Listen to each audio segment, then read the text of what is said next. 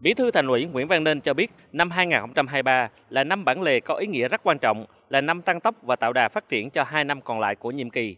Hội nghị cơ bản thống nhất 15 chỉ tiêu chủ yếu của năm 2023, trong đó tốc độ tăng trưởng tổng sản phẩm trên địa bàn GRDP từ 7,5% đến 8%.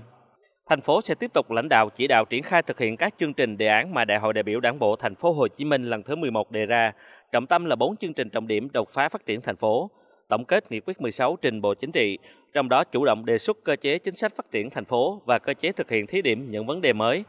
Thành phố tập trung tái cơ cấu kinh tế theo hướng nâng cao tính tự chủ và khả năng chống chịu, thích ứng, phát triển kinh tế số và hỗ trợ doanh nghiệp chuyển đổi số, chuyển đổi mô hình các khu công nghiệp, khu chế xuất, công nghệ cao, hỗ trợ các ngành công nghiệp trọng yếu phát triển các sản phẩm chủ lực có lợi thế cạnh tranh, tham gia chuỗi cung ứng toàn cầu, đẩy mạnh xuất khẩu, phát triển logistics, thúc đẩy đề án xây dựng trung tâm tài chính quốc tế, phát triển du lịch thông minh.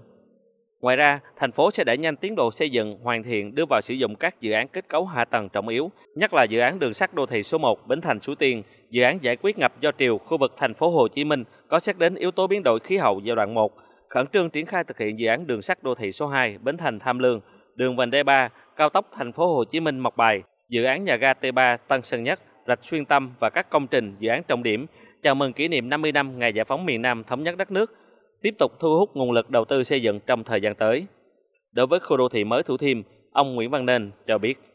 Chúng ta tiếp tục tập trung lãnh đạo chỉ đạo khắc phục những bất cập, những vi phạm, những hạn chế yếu kém để tiếp tục kêu gọi đầu tư, huy động các nguồn lực xây dựng hoàn chỉnh khu đô thị mới Thủ Thiêm đúng mục tiêu